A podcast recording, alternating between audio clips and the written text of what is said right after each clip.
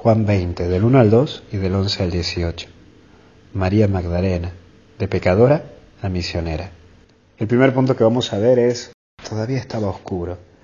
Es la situación cuando nos toca esta situación de que no todo está claro, cuando no se puede ver con claridad, pero sabes que algo va a pasar y que algo pasa. Y esto va a pasarte en la vida luchar por encontrar la claridad. Y eso tenés que luchar siempre. Lucha por ser claro, pero por sobre todo para que haya claridad en tu alrededor. Y tendrás que caminar también en nuestras oscuridades. Las oscuridades están, pero hay que pasarlas. Y la vas a pasar. Pero hay un segundo punto, fue corriendo. Es la unión de emoción, sentimiento, amor, entrega. María manifiesta ese encuentro con Jesús que le lleva a convertirse por eso ella sale y manifiesta.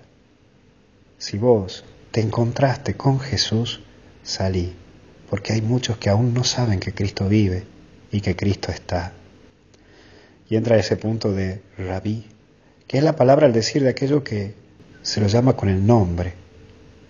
Ella lo reconoce a Jesús desde el trato, desde este punto de que María dice rabí, pero que antes Jesús le dice María el trato que vos tenés con Dios en donde reconoces a Dios, pero en los demás.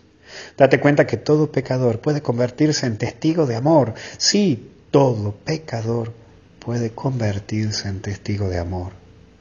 No te quedes mirando de lo que la gente te acusa, de lo que la gente habla de vos, de lo que te dicen.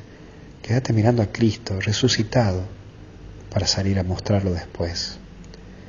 Que Dios te bendiga en el nombre del Padre, del Hijo y del Espíritu Santo. Cuídate.